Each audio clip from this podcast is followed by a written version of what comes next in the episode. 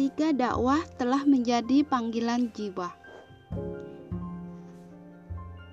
Kisah ini diceritakan oleh sahabat dakwah saya yang menurut saya kisahnya sangat menarik dan inspiratif sekali.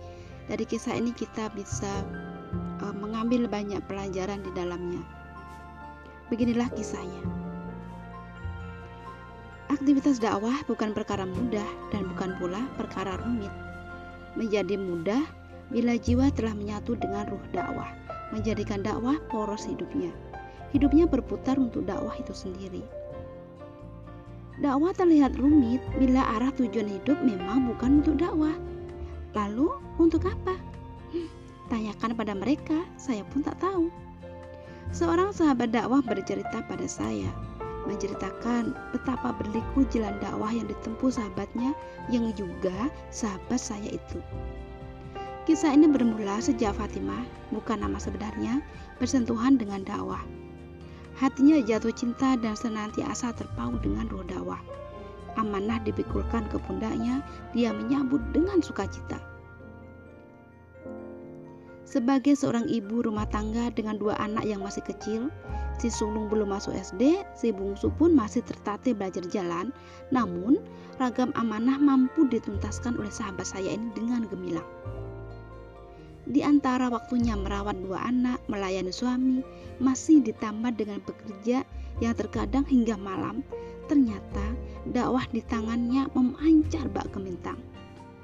Bisa dibayangkan ya betapa repotnya mengurus dua anak kecil, betapa sibuknya mengatur waktu waktu antara kerjaan, anak-anak, dan kewajiban terhadap suami.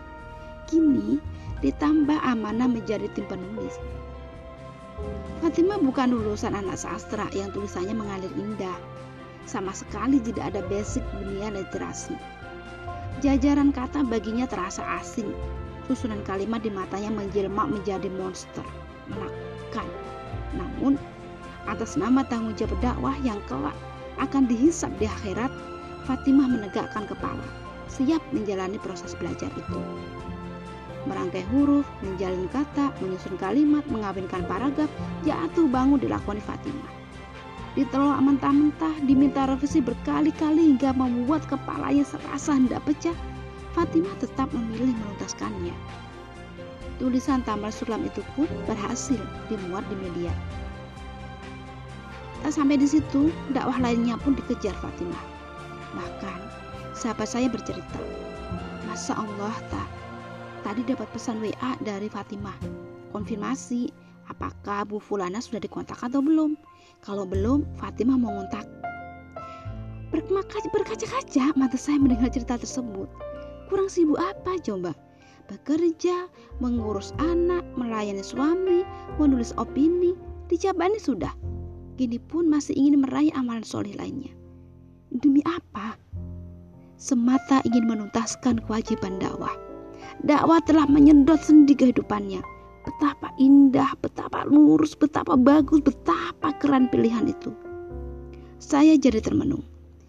Curhatan seseorang lain menusuk-nusuk gendang telinga saya. Aku gak sanggup mbak. Aku mundur dari amanah ini mbak.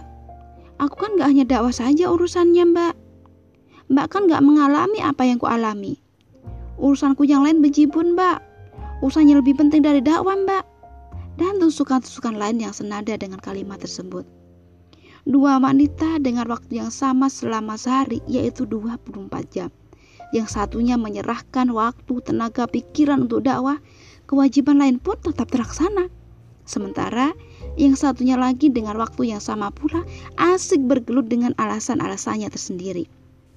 Sungguh beruntunglah wahai Fatimah yang menjadikan dakwah sebagai nadi kehidupan, meletakkan amanah dakwah dalam dekapan jantung. Sungguh aku iri padamu. Oke, demikian catatan memoir pejuang dakwah. Saya Ita Jamari. Assalamualaikum warahmatullahi wabarakatuh.